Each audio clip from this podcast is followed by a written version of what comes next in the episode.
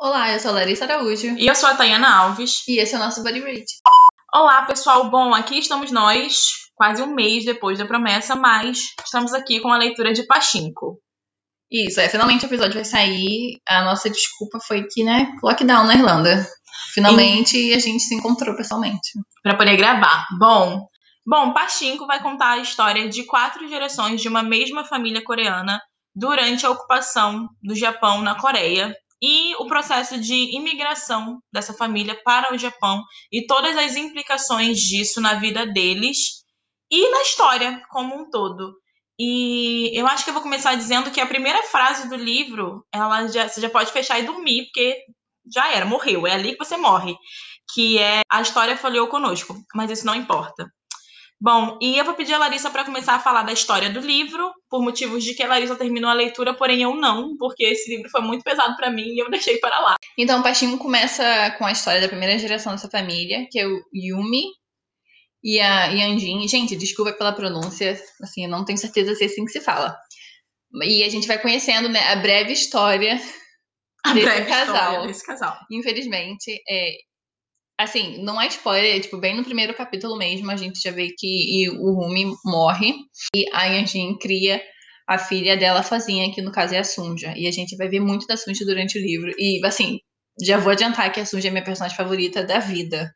Assim, ou mulher maravilhosa. Da vida? Da vida, amiga. Nossa. Essa mulher é muito incrível. Não, um disclaimer aqui de que o Rune, ele não era um homem que Desejado por todas. É, ele não tinha nenhuma perspectiva de se casar, por questões que vocês vão ver quando vocês forem ler o livro. E a Yandinha acabou casando com ele por questões de que não era amor, nem cilada, mas não era amor também, enfim. E eles têm é, essa necessidade, né? É o Japão de 1910, quer Coreia. dizer, a Coreia de 1910, quer dizer, você precisa procriar, você precisa perpetuar o nome da A família. mulher tem que casar com um homem para elas ter um sucesso na vida. ter um sustento. Exatamente. Então, é, esse casal começa a ter vários problemas de ter filho, porque no caso que os filhos dele simplesmente não duram. Não, né? eles sempre morriam. Aí a Sunja nasce e é um neném perfeito fisicamente, que era muito importante. E é um doce perfeita, sem defeitos. Eu também amo muito a Sunja. Não sei se pra ser minha, minha personagem favorita da vida, mas é assim o neném do meu coração. E aí, Larissa, depois acontece o quê? A primeira geração é o Rune e a Yandin, depois vem a Sunja. E a Sunja, Larissa? Então, a mãe dela tem uma pensão e a Sunja sempre ajudou a mãe dela, assim, desde sempre, desde que ela se entendia como gente. E em uma dessas ocasiões, em uma dessas hóspedes, ela acaba conhecendo quem, Tayana? O Hansum. O Hansu, ela conhece o Hansu no mercado, e eu lembro como Sim. se fosse hoje, porque olhei a cena dela descrevendo o Hansu, um homem bonito, de terno, né, no mercado, que olhou pra ela, os olhares se cruzaram e eu falei, vai destruir a vida dela. E a nossa também, né? E de E falei, de gente. vai destruir a minha vida e eu vou apaixonar, porque é isso que eu faço. É, então, a Sunja conhece o Hansum. E a partir daí a história muda. É, a Sunja se apaixona por ele, eles acabam transando e ela fica grávida. Sendo que o Hansum, ele já é casado com uma japonesa e tem três filhas, se eu não me engano, lá no Japão. Então, e a Sunja não, aqui, não queria ser é, a amante dele, ela não queria ser a segunda esposa.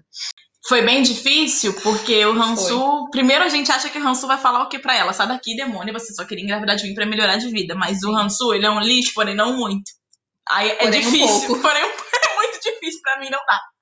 E aí o que, que acontece? Ele fala pra ela: Não, então, vamos continuar junto. Eu, eu vou te sustentar, eu vou te botar numa casa boa, vou te tirar desse lixo que você mora. Tipo, acabou com a casa da mãe da menina, né? É isso. E ela fala, não. Aí ele fala, mas você pode ter um filho homem. Aí ela, ah, então você quer um filho com um pênis, não vou te dar. É. E aí a Sunja fala, suma, que eu não quero saber de você. E aí o Hansu dá uma sumida. E é nessa sumida que o Hansu dá que aparece quem?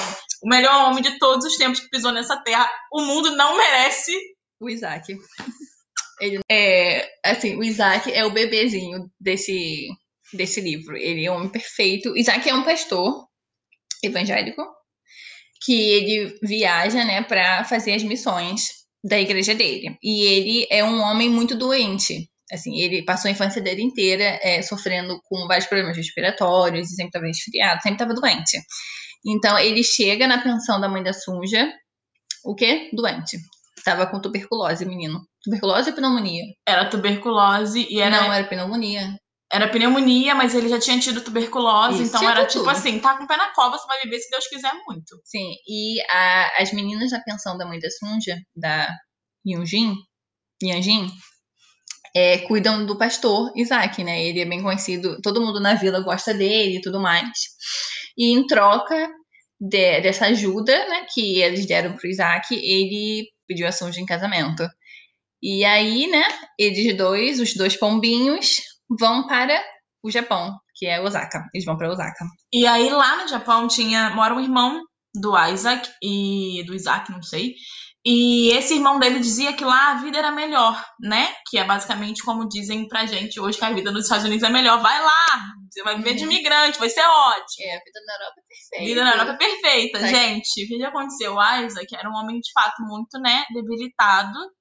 E ele casou com uma mulher que estava grávida. Todo mundo sabe que o filho não é dele, por motivos óbvios, que ele casou, ela estava quase parindo. Uhum. Então, é uma situação muito delicada, mas ele fala pro. É muito bom o Isaac tentando convencer o irmão dele de que foi um chamado de Deus, o irmão dele não é crente. O irmão dele fica, aham, entendi. Deus mandou você casar com uma mulher que foi desonrada. Deus, né? Entendi, Deus mandou com certeza. Fala mais. Pois é. É. Ah, o Isaac é muito baby, o irmão dele é muito lixo. É, resumo desse livro. Isaac viva, irmão de Isaac morra. Sim, e quando eles chegam no Japão, a gente descobre que realmente né, a vida não é perfeita, igual o irmão dele tava vendendo é, para eles, né? E eles enfrentam várias, vários problemas, assim, o Isaac não recebe dinheiro da igreja onde ele trabalha. Então a Sunja e a Kyunji não podem trabalhar fora de casa porque o irmão do Isaac, é, o Yoseb, ele não permite que as, que as mulheres da casa trabalhem fora, porque ele não que é orgulhoso, mas é muito da cultura dele não permitir mulheres trabalhar, sabe? Ele é, É. o homem da casa e ele que vai sustentar todo mundo. Ele é o assim. provedor. Exatamente. E é, é, é muito. É tipo uma ofensa pra ele elas sugerirem trabalhar pra ajudar com as contas, sabe? Porque eles passam por muitos sacrifícios. E é muito pesado, assim, na minha ótica, tanto do lado dela quanto do lado dele, Uhum. Tem um momento do livro que ele tá, tipo, com três empregos, se eu não me engano, e, tipo assim, ele não aguenta mais, aquilo tá acabando com ele, mas ainda assim ele fala, tipo, eu vou trabalhar, eu vou prover. E eu fico, tipo, mosquei. Você vai ficar dentro de casa cuidando da casa. É, e você fica tipo, meu Deus, meu querido, você não consegue mais trabalhar, você não tá conseguindo sustentar sua família. E elas estão tentando te ajudar, sabe?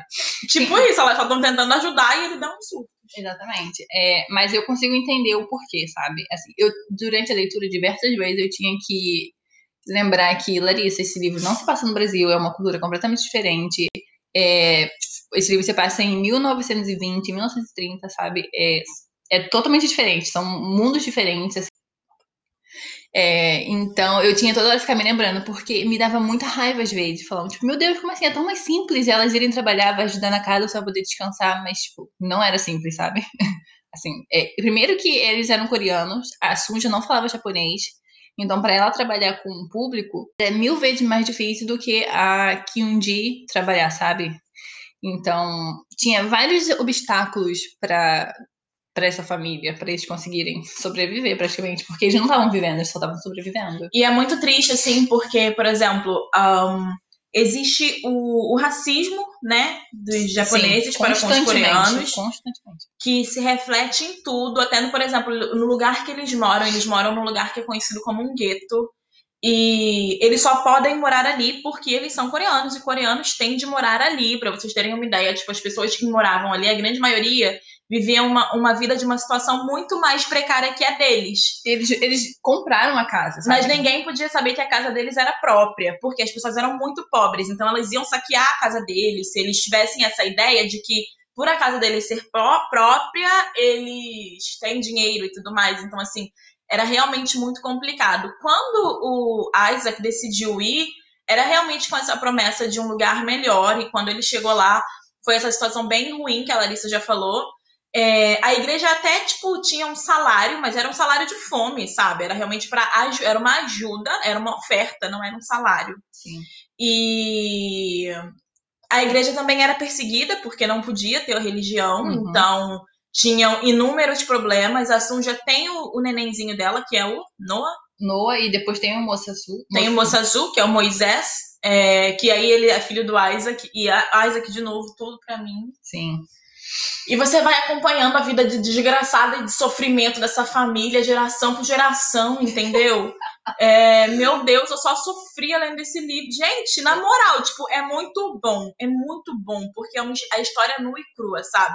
E você sente é, como aquilo ali funciona. Eu acho que, não sei se vocês estão vindo, vendo Dorama, mas existe muito essa questão do de chamar todo mundo de japonês e como chineses e coreanos respondem a isso como uma ofensa muito grande, vem muito dessa questão.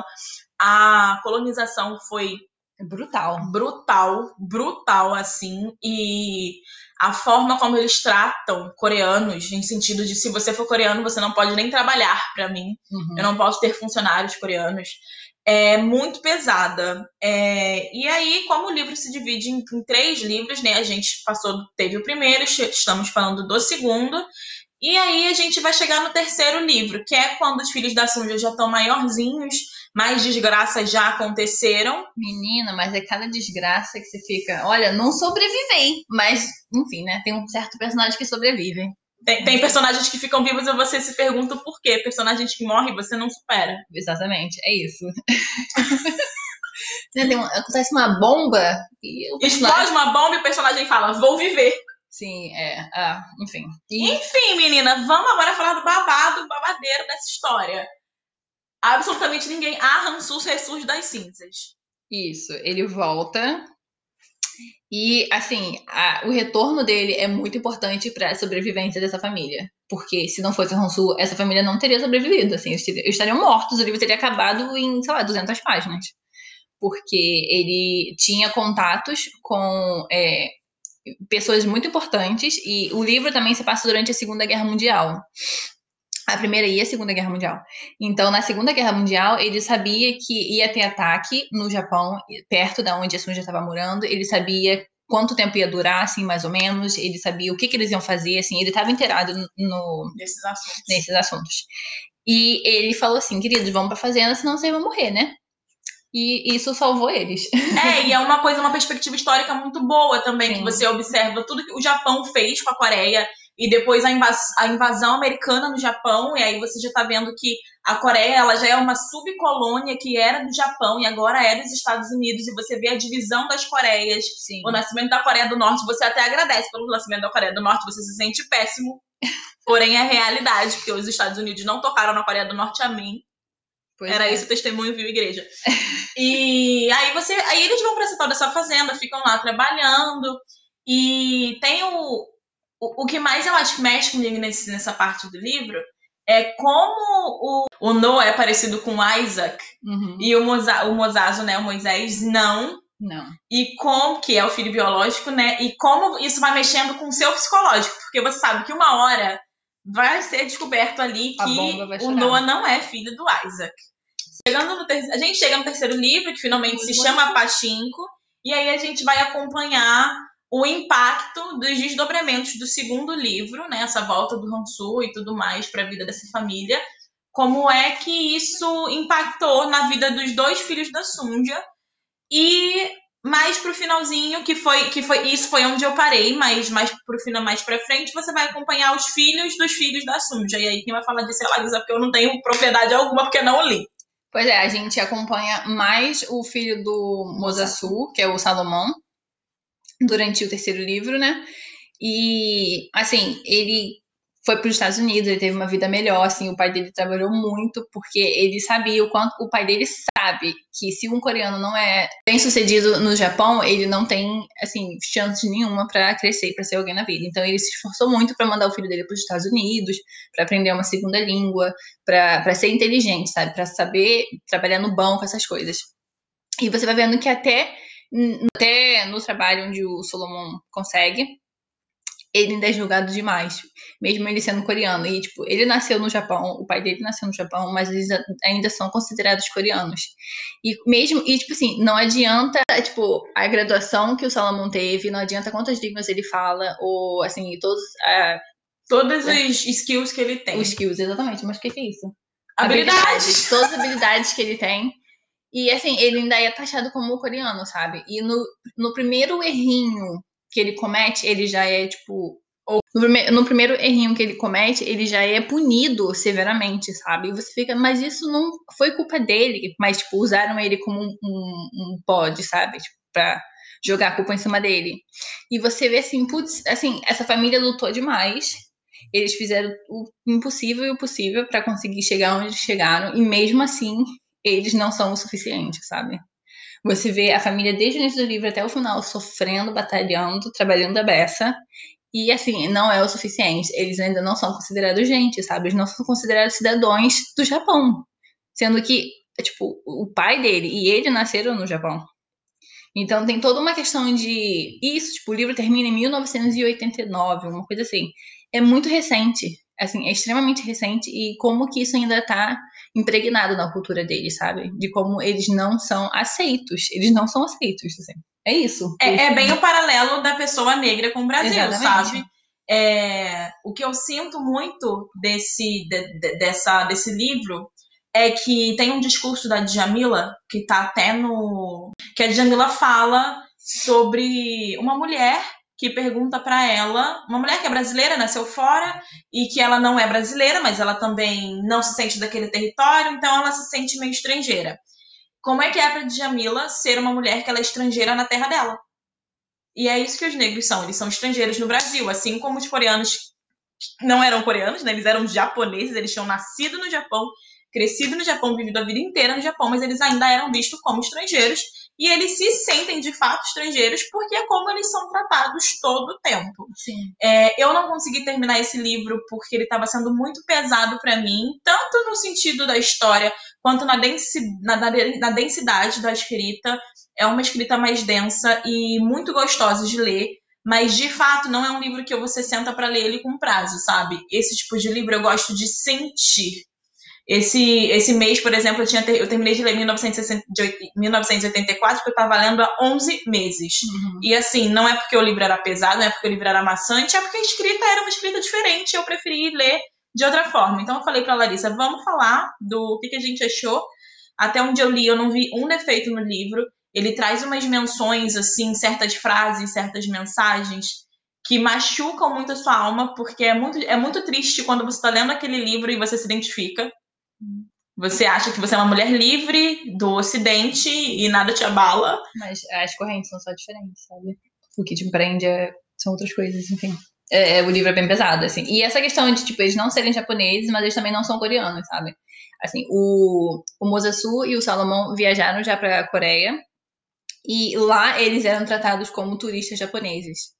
Assim, eles não, eles não eram tratados como coreanos. E, e, teve muito esse questionamento de tipo, tá, se eu não sou coreana, eu não sou japonesa, eu sou o quê então? Assim, eu não pertenço a lugar nenhum, eu não tenho uma casa, eu não, sabe? Enfim, é um, é um, é um assunto muito presente durante o livro inteiro. Bom, gente, acho que era isso, o livro é muito triste.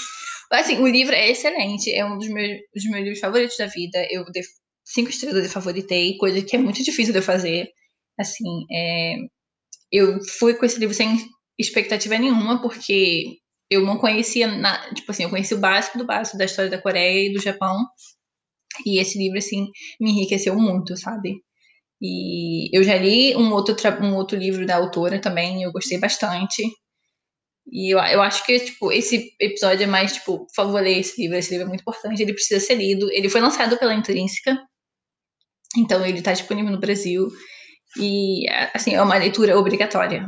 Se você quiser conhecer mais sobre a outra parte do mundo que é tão apagada na nossa, na nossa história, sabe? É, eu acho que, sei lá, duas frases assim do livro que eu posso deixar pra gente sempre refletir sobre são, acho que as duas são da mãe da Sunja. Uhum. A primeira delas é que as mulheres precisam sofrer, as mulheres devem sofrer.